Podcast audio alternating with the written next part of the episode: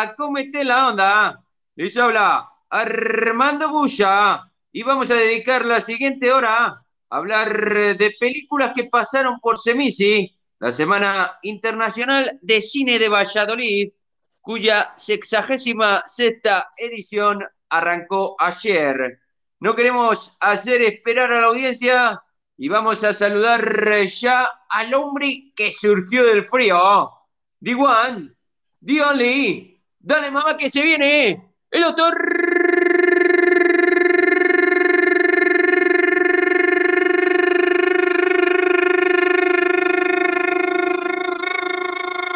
Pulmonía, buenos días, flaco. Buenas tardes, chavalote.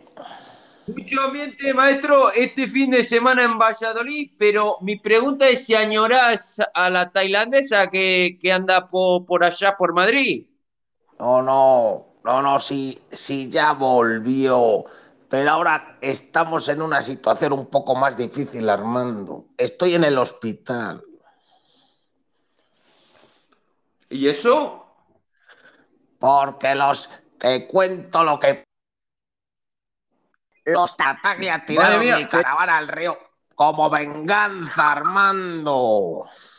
A ver, Por después la de la paliza les endosó la tailandesa, ¿qué querés? Claro. Y la otra tailandesa me, me tuvo que rescatar y sacar del río. No, no veas como nada, como Honey Muller. ese, ese protagonizó eh, eh, alguna película, ¿no? La de Tarzán. Oh, claro, claro, la de, la de Tarzán. Y entonces ahora estoy en el hospital. Y la otra tailandesa que se ha venido de Madrid por la noche escala, escala el muro y, y me da la botella de bourbon, porque si no así no mejoro, que se lo explicaba el médico. Pero, pero mucha avería tenés, flaco. Bueno, dicen que es ansiedad, pero, pero me están haciendo pruebas. Pero bueno, cuando, cuando, cuando le meto dos viajes al burro por la noche ya me encuentro mejor. Muy bien, esos hielitos con el eh, bourbon.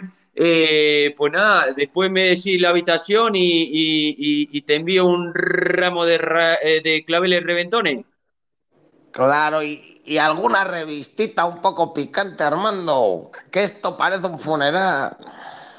Vale, pues te mando, te mando alguna revista de esa de la que te gusta a vos. Eh, pues bueno, no vamos a, a esperar más tiempo porque además tenemos aquí en el estudio también hoy al otro lado del cuadrilátero con más de, sí, con más de 120 kilos, el pibe de los bucles de oro, ladies and gentlemen, el príncipe de la retórica. Señor, Señora,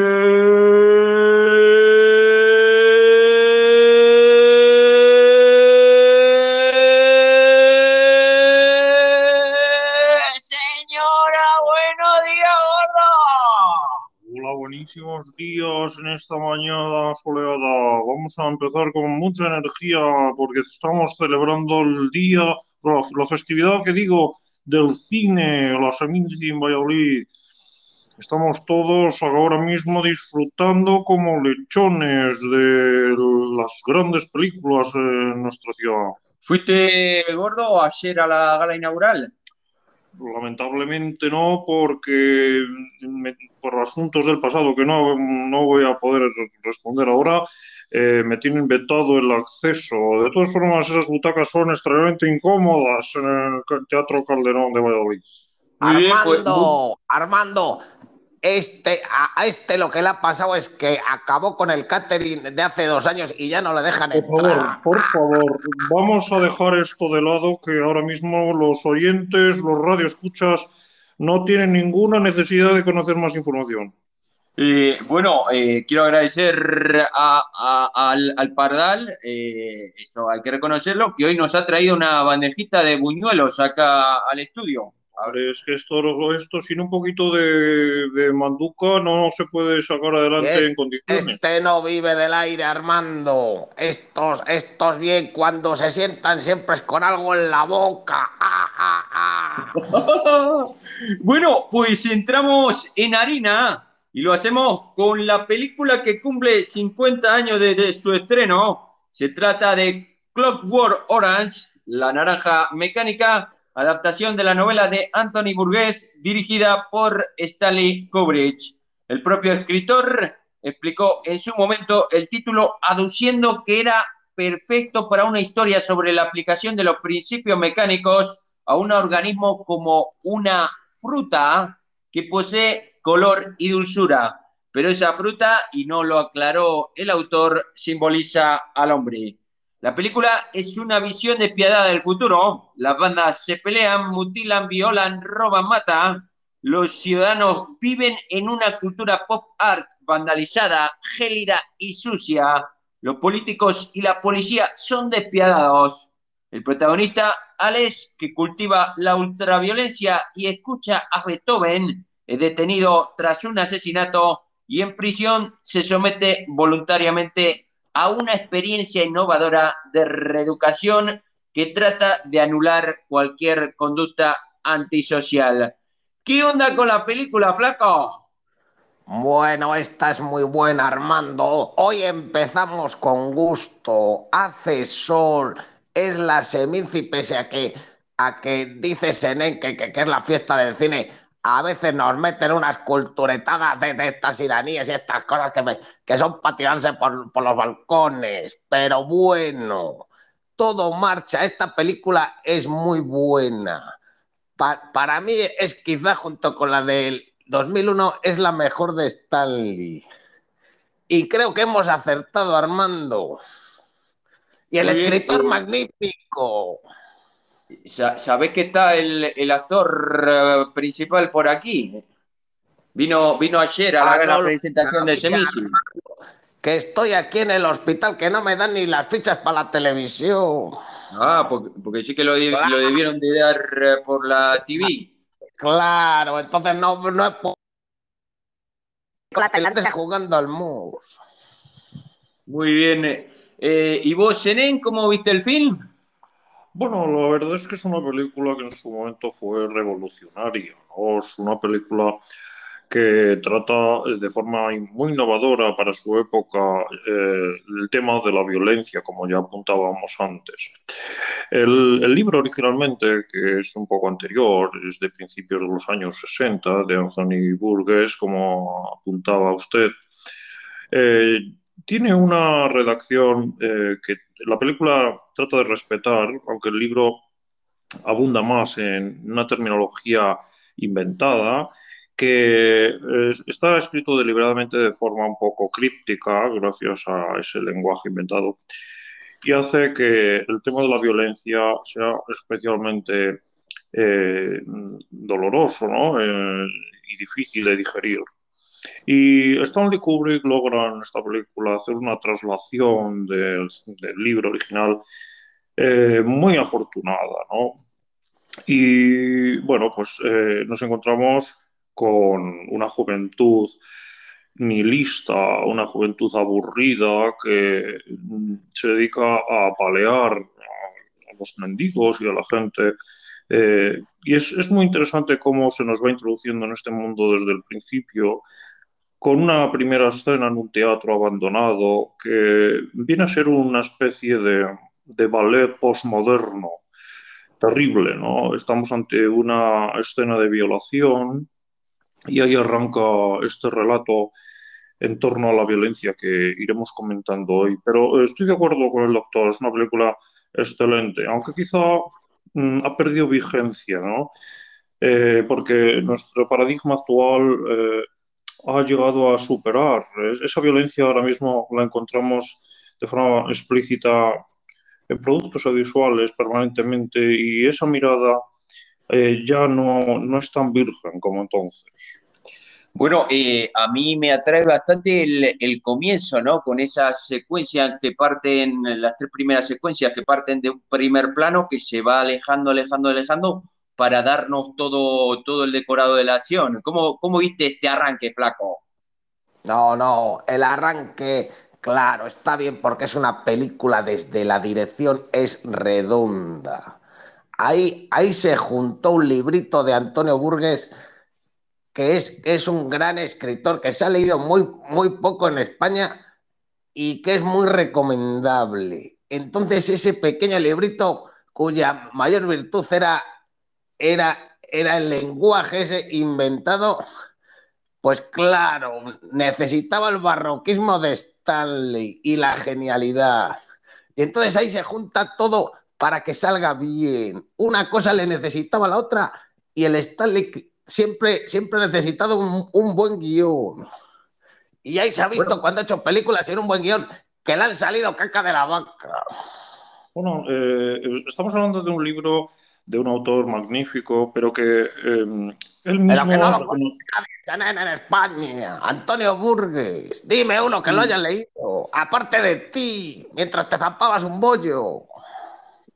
Pero eh, permítame que le diga, el propio Anthony Burgess eh, eh, fue el primer sorprendido del extraordinario éxito en su época de este libro, ¿no? Él no lo consideraba una de sus compras más importantes. Es un librito, Senen, es un librito. Efectivamente. la copa de un pino.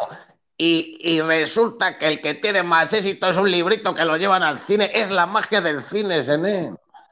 Y aquí se da esa circunstancia tan repetida en la que a partir de un libro sencillo se puede hacer una gran película y no al revés, ¿no?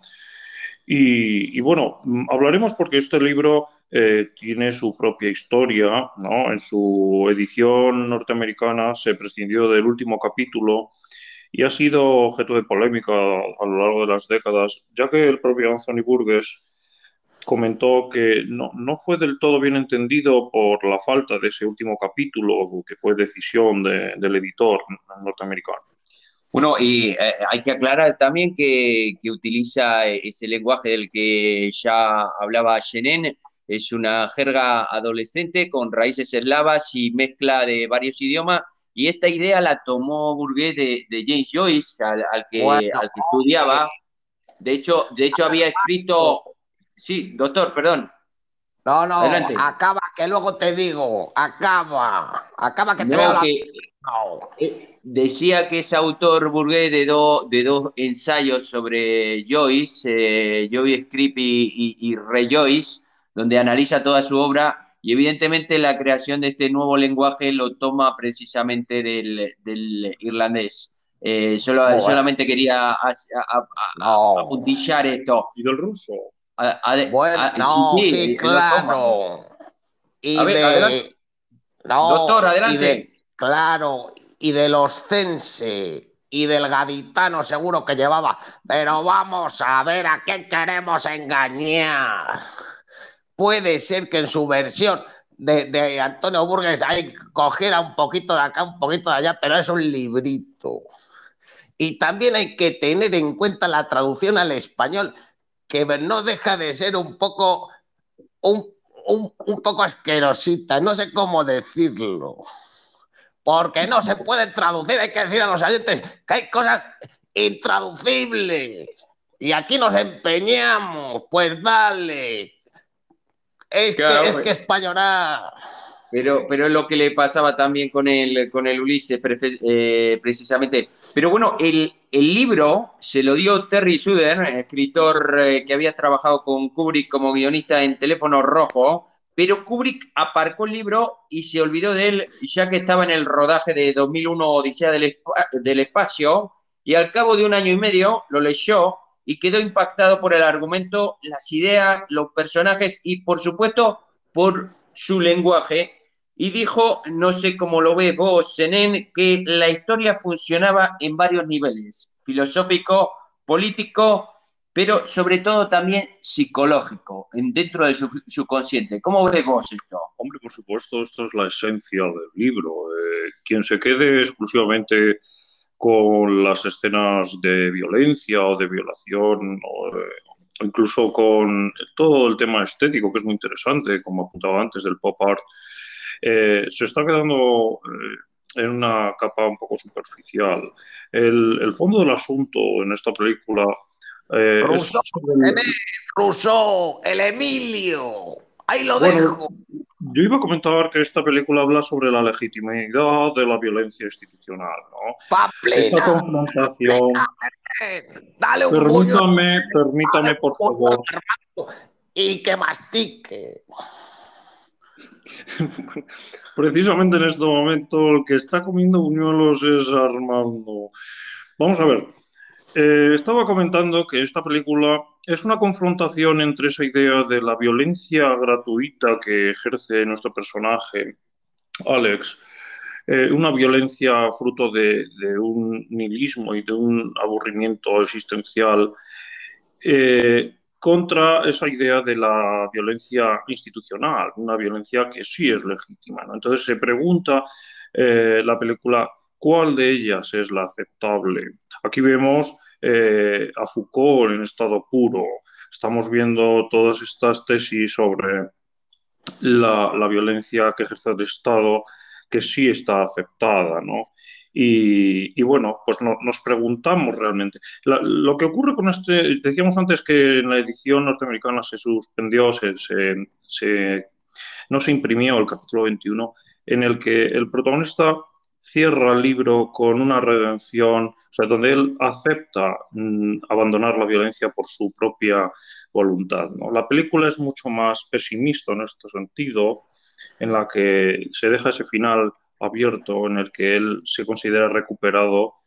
bueno, no está tan abierto, a mí me está subiendo la tensión aquí en el hospital, voy a dar al botón al botón este que me ha dado la, la enfermera. Vamos a ver, Senen, la idea principal, para que lo sepan los, los oyentes, que nos traslada Stanley es más vieja que la orilla del río.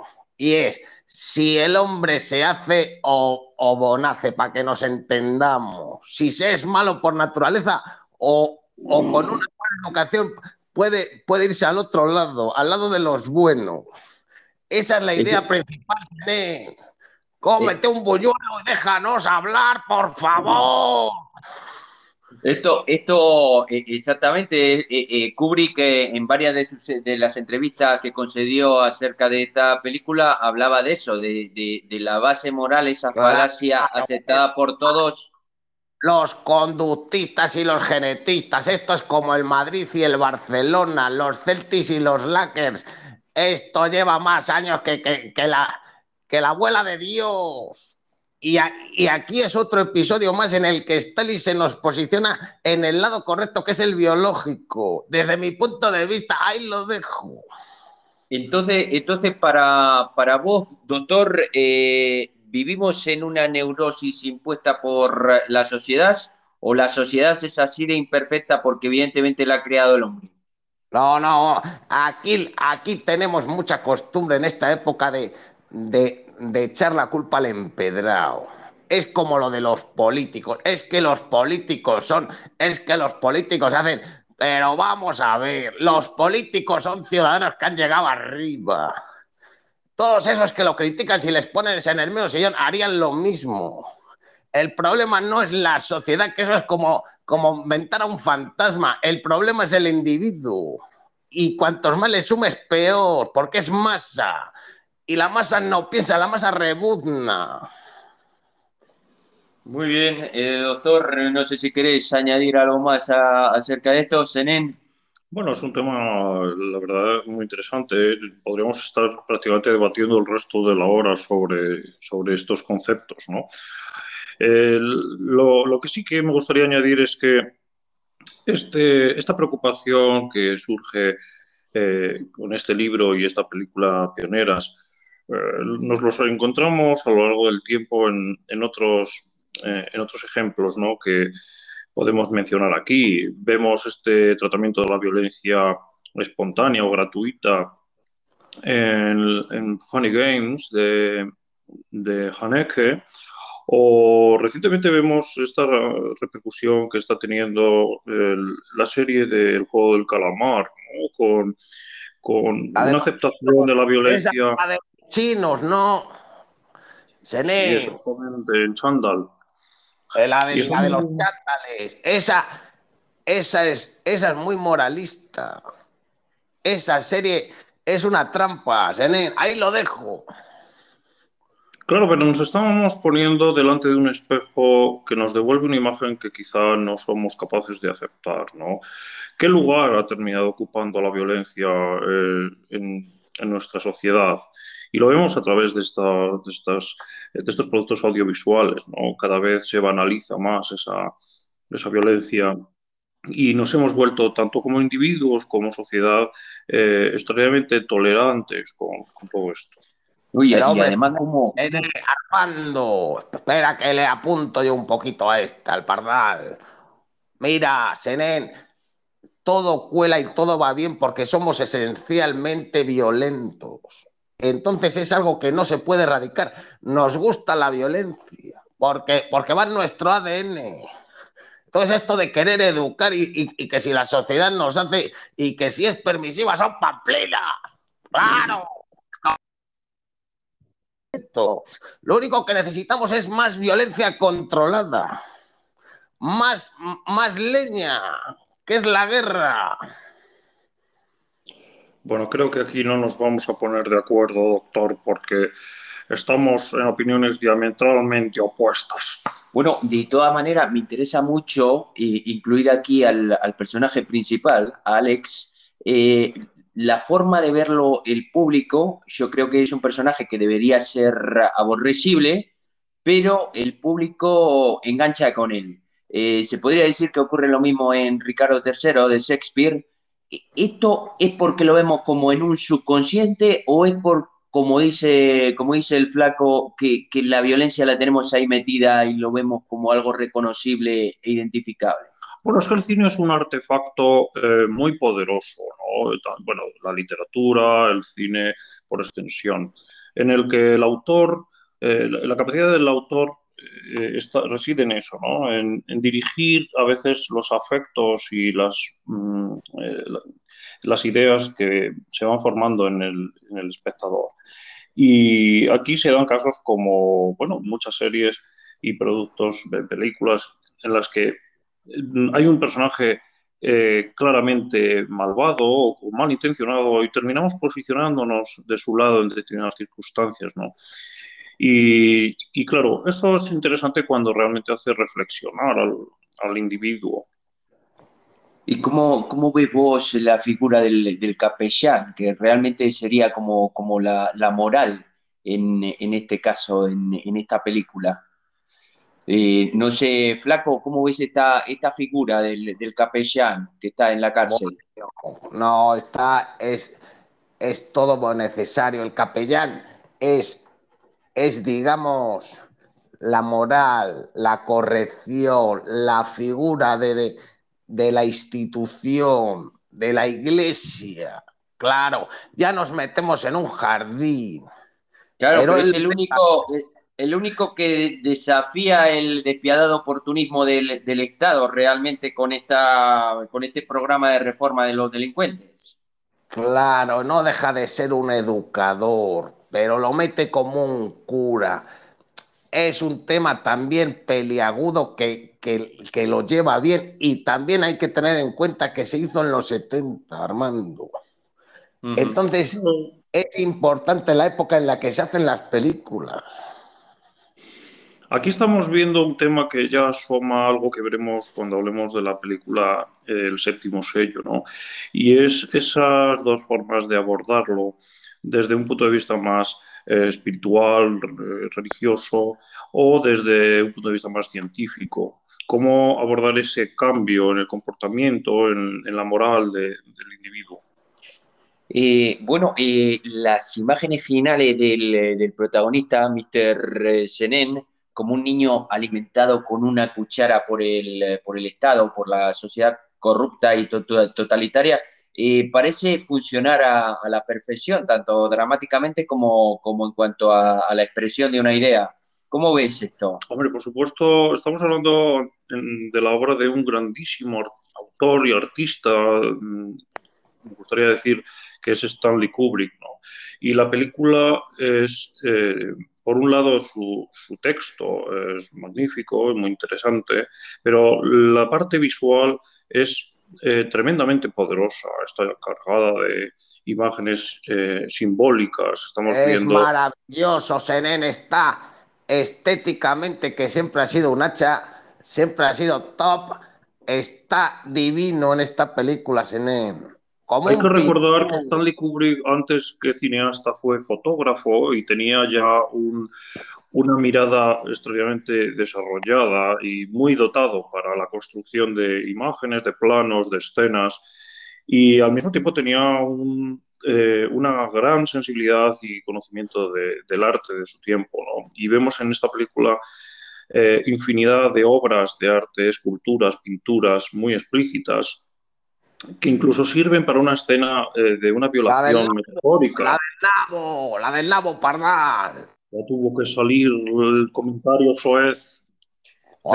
Pero y- y- esto realmente lo de lo de la señora de los gatos que colecciona arte, que tiene ahí el, como dice, decís vos, el, el nabo, eh, quizá es una crítica también al, al nuevo arte, no sé, como, como decía en la película de Orfeo, eh, eh, de Cocteau, que se preguntaba el poeta qué debe de hacer un poeta, qué se debe de hacer con el arte, la única re- respuesta era asombrarnos realmente el nuevo arte nos asombra muy poquito. No, no podemos decir, "Uh, eh, nos sorprende que, esta, una persona haya podido crear esta obra de arte como podría ser perfectamente una sinfonía de Beethoven. ¿No pensás eso, doctor, del nuevo arte?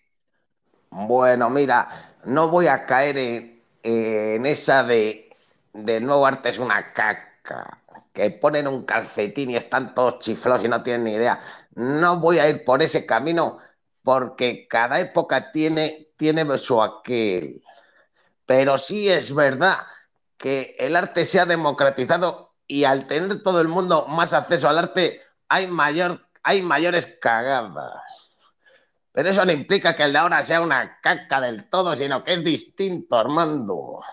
Bueno, estoy Pero muy de acuerdo con este comentario del doctor, eh, pero hay que ponerse también en, en su tiempo y este, esta película del 72, creo recordar, eh, bebe mucho del arte pop de los 60 que al Eh, margen... perdón, perdón, un segundo, es de- del 71, cumple precisamente este año 50 años. O sea, eh, continúe, por favor, eh, Zenén. ¡Zasca, parda! ¡Fasquita, que tal Armando! Efectivamente, se me ha ido un ojo a un buñuelo y se me ha volado la fecha.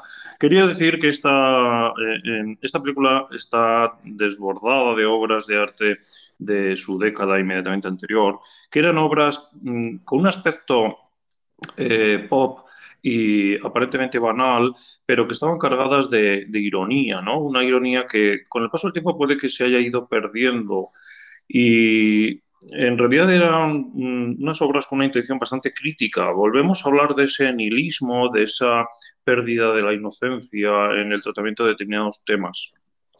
Bueno, y, cinematográficamente, Flaco, eh, es muy atractiva la película con esa ruptura de la fluidez narrativa con la acción acelerada en ciertos momentos, como en la, en la orgía, o la cámara lenta en otro, los objetivos de gran an- angular. ¿Cómo, ¿Cómo viste esto que yo creo que buscando el estilo literario de, de la novela, Flaco? No, no, yo, yo creo, como antes he dicho, que Stanley dentro de su barroquismo es un grandísimo director, pero es de esos directores a los que les hace falta partir de una idea o de un buen guion, que ya lo he dicho. Entonces, con, con este librito, él encuentra lo que necesita y no se pierde.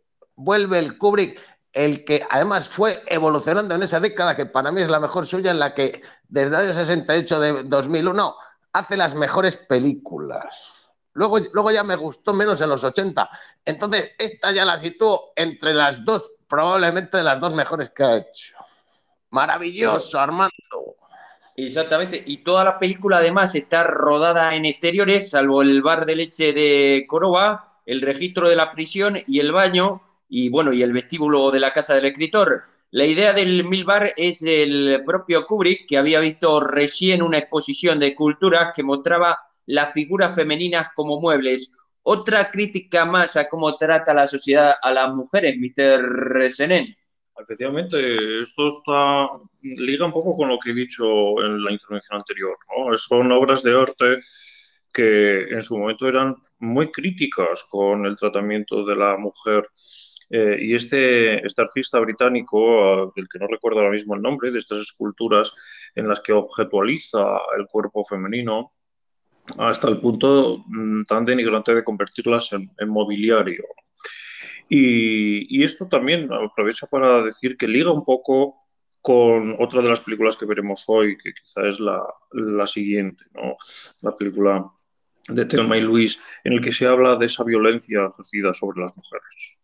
Eh, bueno, eh, no sé si querés añadir algo más, eh, doctor, antes de pasar precisamente a esta película de Ridley Scott, Thelma y Luis. Vamos ahí con esa de Ridley que, es la lotería. Después te digo por qué, Armando. Vamos con uno de los boletos gordos, el Telma y Luis. Bueno, pues pasamos entonces a Telma y Luis, que trajo a Valladolid a un joven Brad Pitt durante el festival y que ganó la espiga de oro en 1991. Dos mujeres se van de escapada de fin de semana, se encuentran con un violador, le disparan, se dan a la fuga y en lugar de entregarse cuando están rodeadas por la policía, deciden acelerar hacia el Gran Cañón en un resplandor de gloria.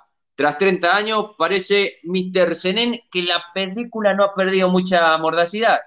No, no, la película es extraordinaria. Si decíamos de la película anterior que quizá ha perdido cierta vigencia, cierto poder mm, en su mensaje eh, más, eh, más raíz.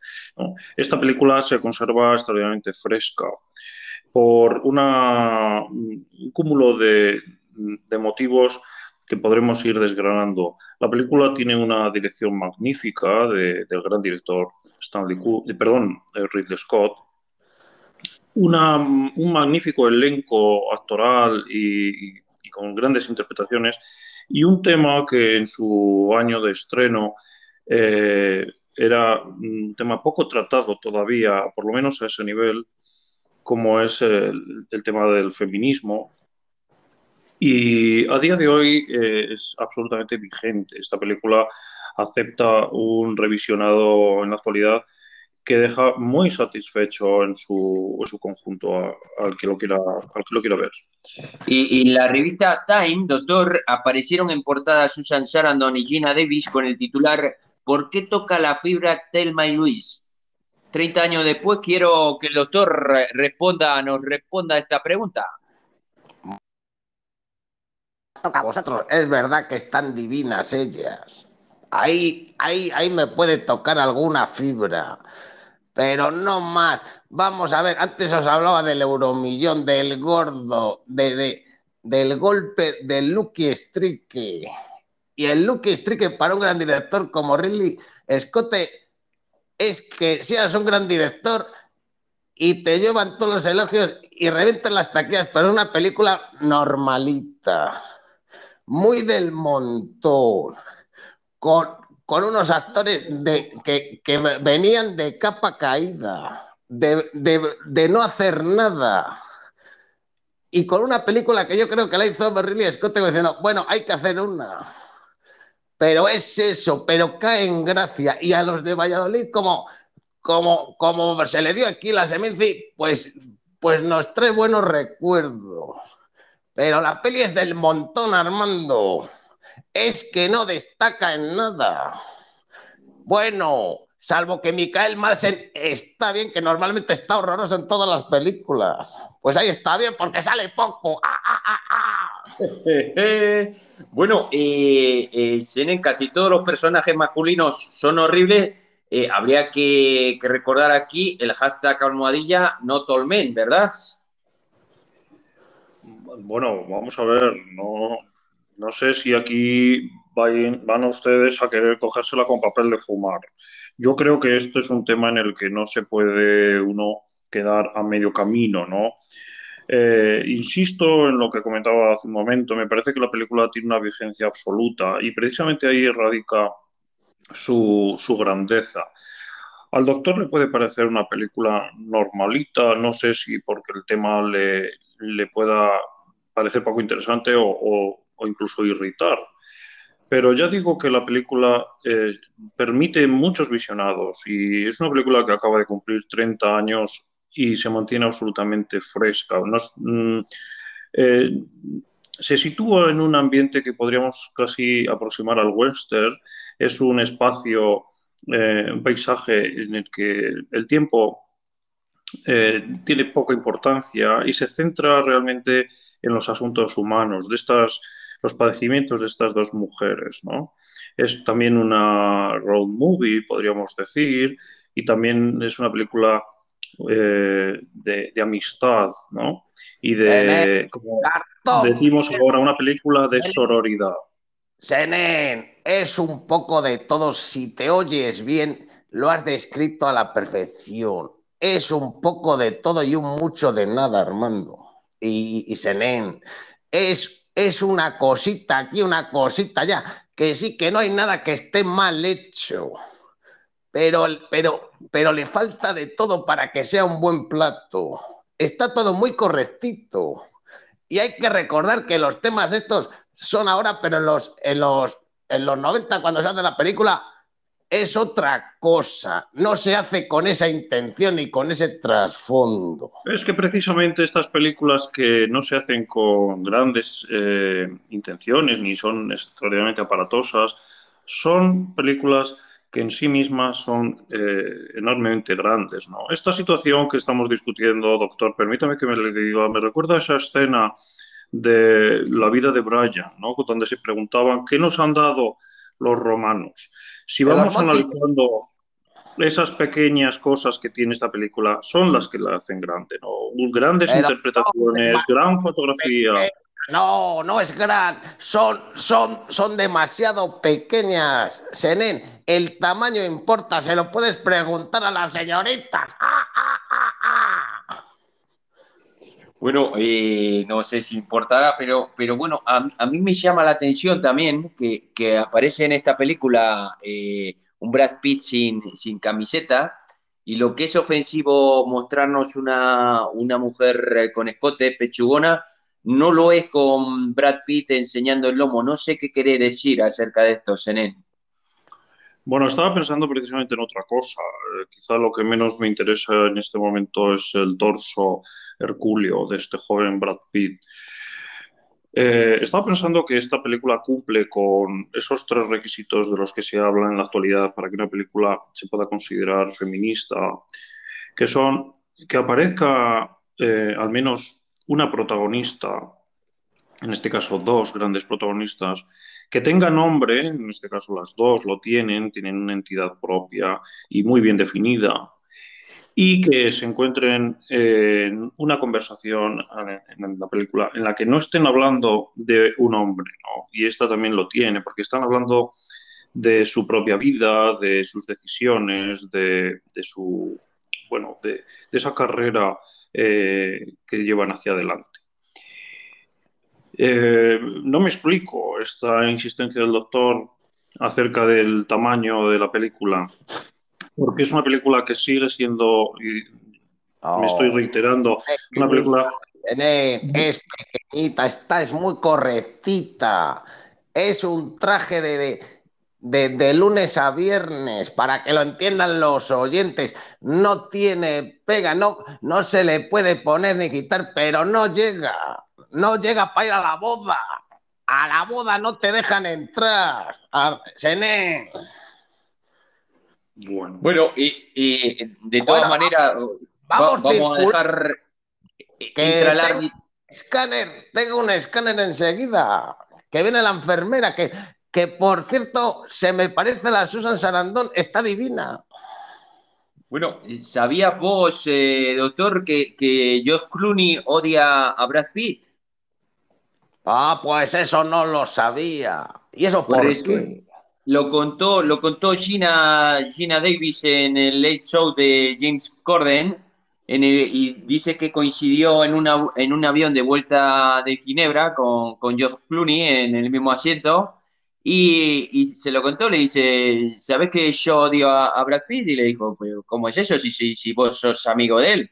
Dice, no, pero si, mm, yo hice el casting para, para la película de Telma y Luis contigo y le cogieron como autotopista a él. Y por eso realmente odia a George Clooney que quería, quería ese papel.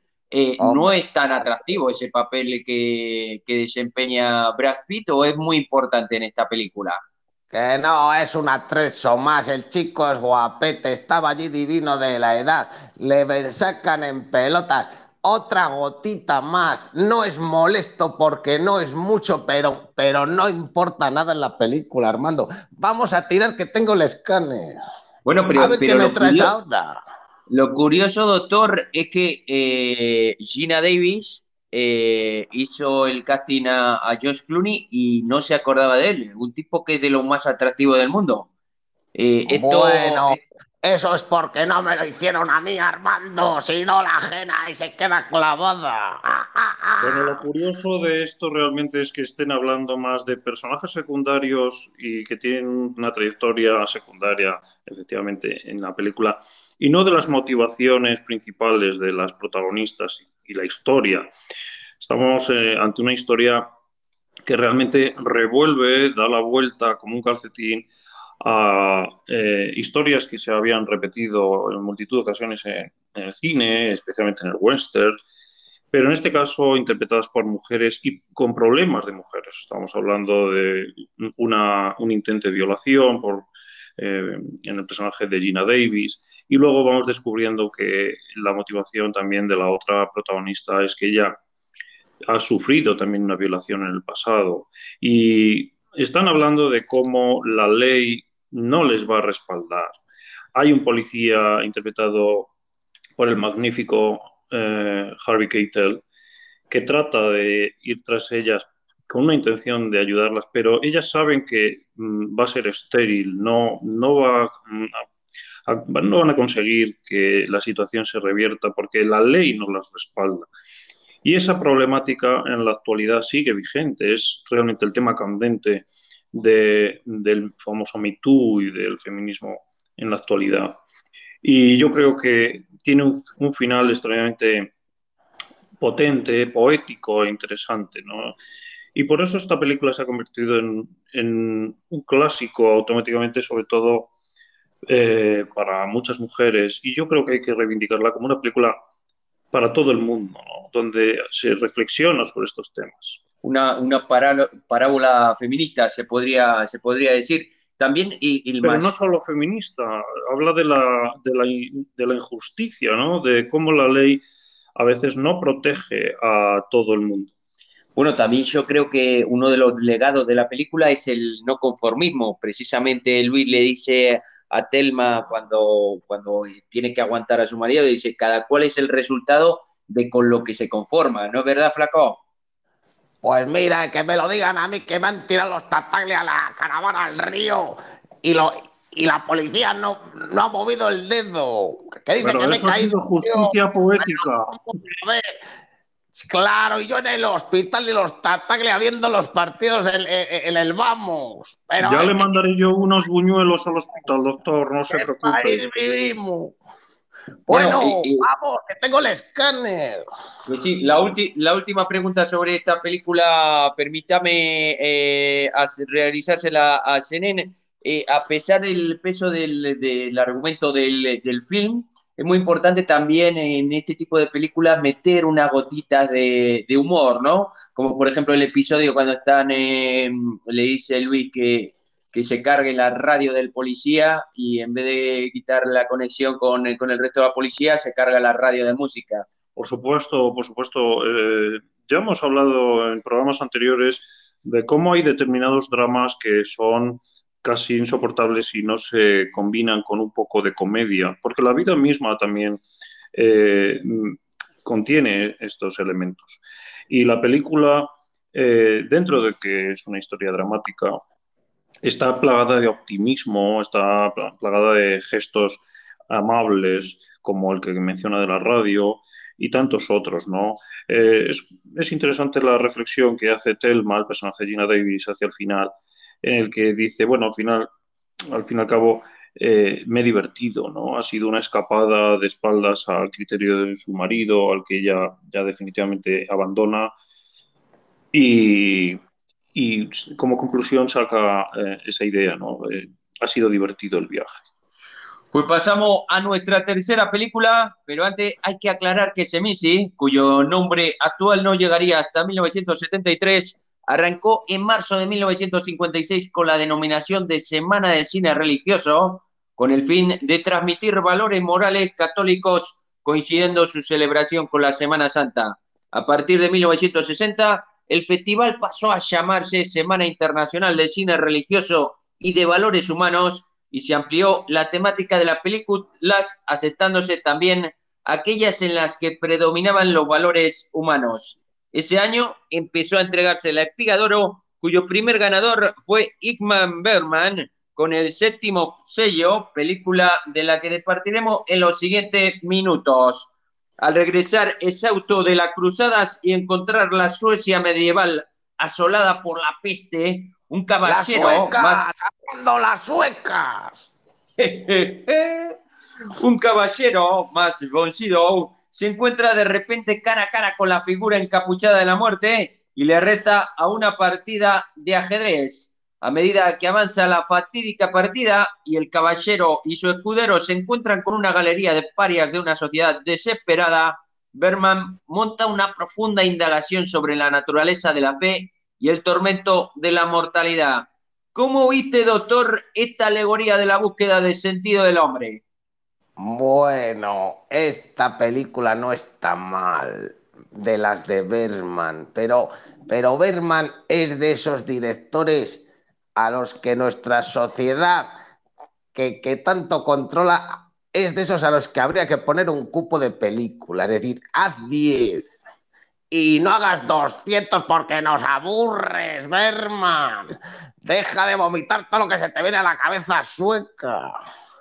Esta no está mal del todo, pero bueno, tampoco está muy bien lo de la escena primera, esa del ajedrez, que uno ahí se queda ahí un poquito y luego el trasfondo vale. Pero las ocas están divinas en, la película, Armando. Ahí lo dejo. Bueno, y, vos, Senen, ¿qué, ¿qué opinas de esta obra de descarnada poesía visual? Obra maestra, sin duda, del grandísimo Irman Bergman.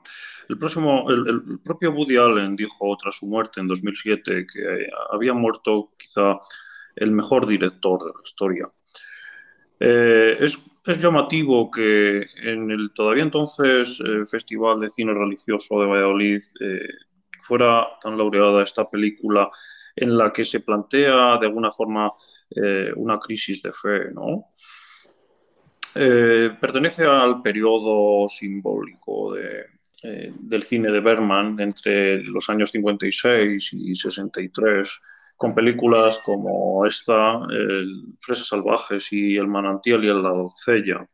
Es una película existencialista con un lenguaje simbólico y metafórico en la que se habla de esa condición humana y su relación con la fe. Y tiene un tratamiento eh, maravilloso, a mi juicio, en el que encontramos eh, desde el romanticismo naturalista nórdico el expresionismo alemán, conjugados con, bueno, con ese plantel de actores habituales de la compañía de Berman, eh, que están todos magníficos. ¿no? También destacaría unos diálogos mm, literarios. ¿no? Unos no, y, la, y, y, las chavalas, Ené, que están divinas. Buenos papeles. Buenos papeles saca Berman ahí. Bueno, eh, bueno, solía, solía también liarse con, con, la, con las chicas, con Liz Pullman en los casting, eh, iba, iba haciendo casting para la película y para él también. Esto sí que es un sacrilegio, de verdad. Estamos hablando de una obra de arte y ustedes están hablando de la crónica rosa de Bergman. Es que somos muy de, de López Vázquez. Tenía, tenía, muy buen ojo el sueco para, la, para los repartos femeninos. ¿eh? Yo no Hay sé si lo están provocando o qué, pero esto de llevarlo todo a lo psicalíptico me parece una falta de respeto. Al, por lo menos, en primera instancia, a nuestro oyente. Muy bien. Reencauce esto, Armando. Por bueno, bueno, pues vamos, vamos a lo serio. La peli no está rodada en la isla de Faro, el invernal reducto del mar Báltico donde Berman vivió durante décadas, pero podría estarlo perfectamente. ¿eh? El oleaje que baña las playas rocosas y los paisajes racheados que solo soportan los asentamientos humanos más austeros han forjado la visión de Berman que se encuentra también en esta película. ¿Es este doctor el telón de fondo ideal para hablar de Dios, la vida después de la muerte y otras grandes cuestiones? Bueno, para, para hablar de esas grandes cuestiones, da igual dónde. Al final es cómo lo hagas. Este hombre es sueco, pues saca una isla con vikingos y suecas, estupendísimas. Y después resulta que, que él se hace sus preguntas y esas cosas está bien premiada y muy buen ojo los de la Seminci buscando un tipo de película de algún director famoso que, que no sea esencialmente religiosa y esté bien. Gran acierto yo creo que a Seminci que lo ha seguido haciendo durante décadas eso. El traer cositas que, que, que sin ser son y, y seguir manteniendo un festival con cuatro duros, que eso es importante. No, yo creo, eh, permítame que interrumpa, yo creo que el telón de fondo es muy relevante. Eh, igual que hablábamos en el cine de Webster, el paisaje es, eh, es, otro protagonista y es un espacio, eh, casi un espacio de tiempo suspendido. Aquí nos encontramos estos personajes que vuelven de las cruzadas en un entorno muy hostil, muy desolado por la enfermedad, con personajes eh, que cada uno representa ¿no? un arquetipo de la época, pero que Saquespeare, es... Saquespeare, al final toda esta gente vuelve al Saquespeare. Eh, es, efectivamente. Es de manual, Arma, eh, Senen, es de manual.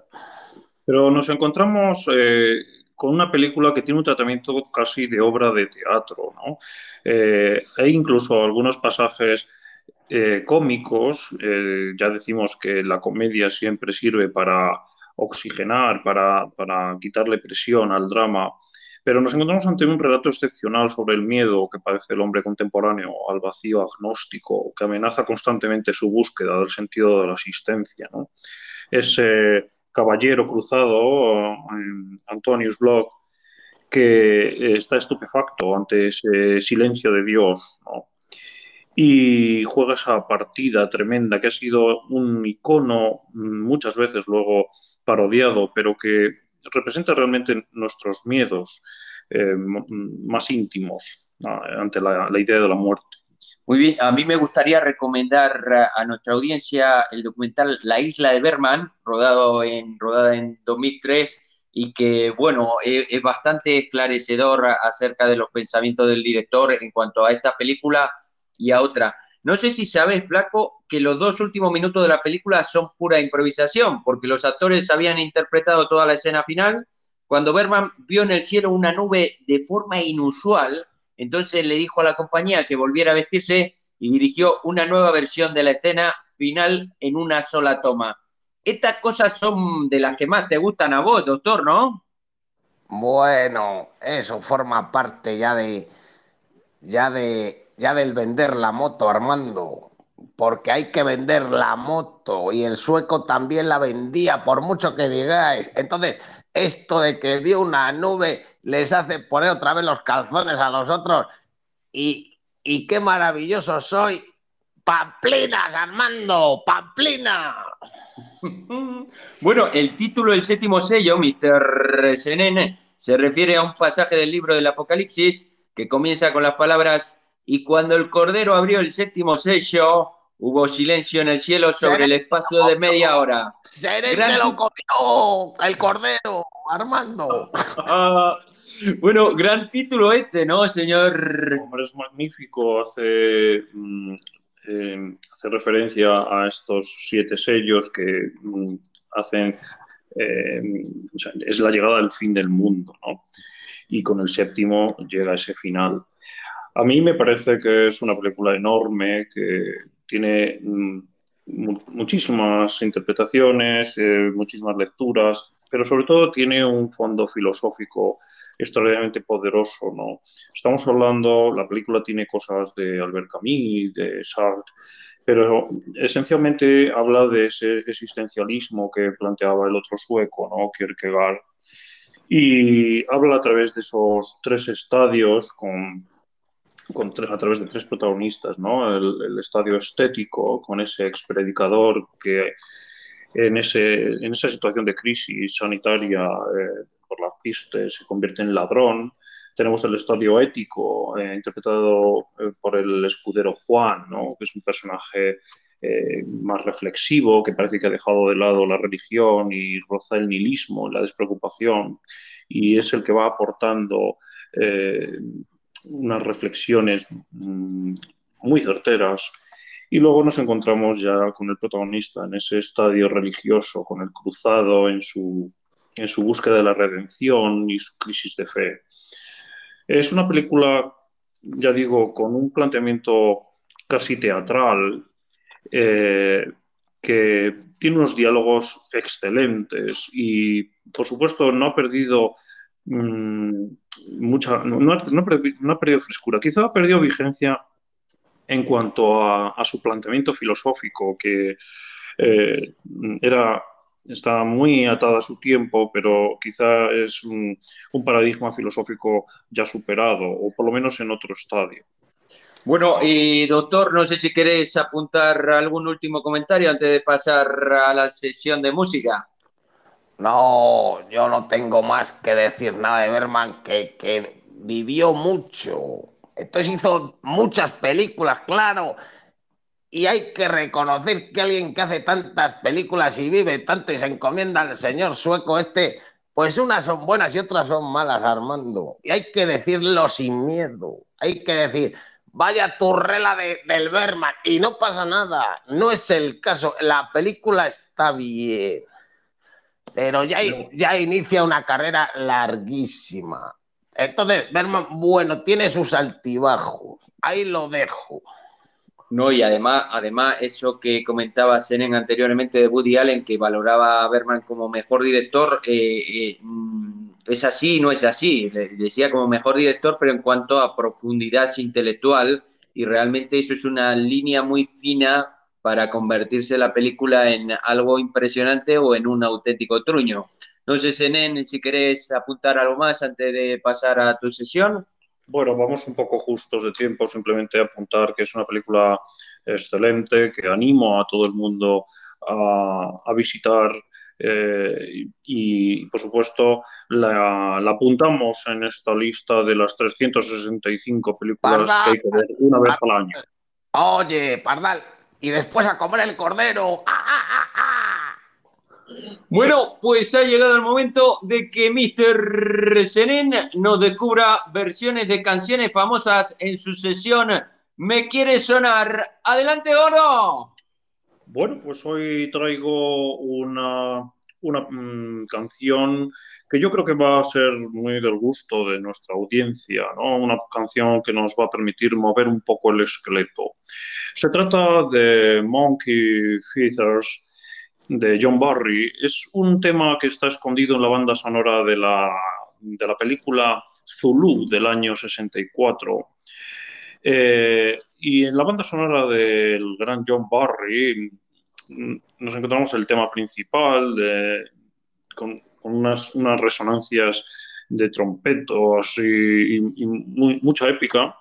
Y escondida en esa banda sonora nos encontramos esta pieza eh, pop con unos ritmos yeyes que vamos a escucharla y vamos a mover un poquito el esqueleto. Le, puede dar ya. Hoy, sí, hoy, perdón, es que el magnetofón creo que. Eh, Víteme despacio que llevo prisa. Estos son cosas del directo.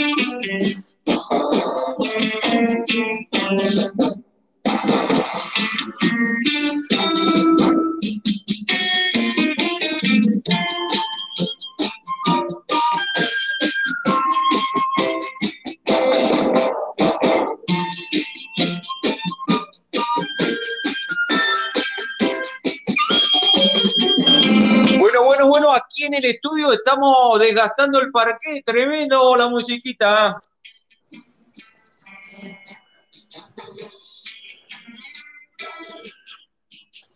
Bueno, bueno, además música que viene bien para la resaca del día después del, sábado. No sé, doctor, allá, ¿qué tal fue en el hospital? ¿Estaba moviendo la cama?